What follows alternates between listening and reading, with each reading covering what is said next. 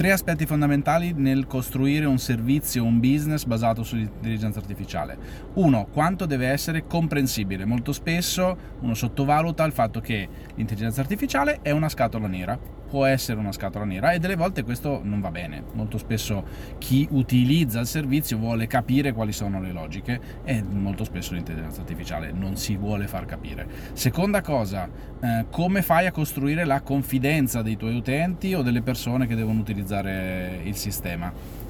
Altro elemento molto sottovalutato perché non dipende da quanto bene tu ingegnerizzi la tua AI, dipende dal fatto che devi spiegarla, devi dargli la possibilità di utilizzarla, devi farli confrontare col lavoro che magari facevano prima senza usare l'AI.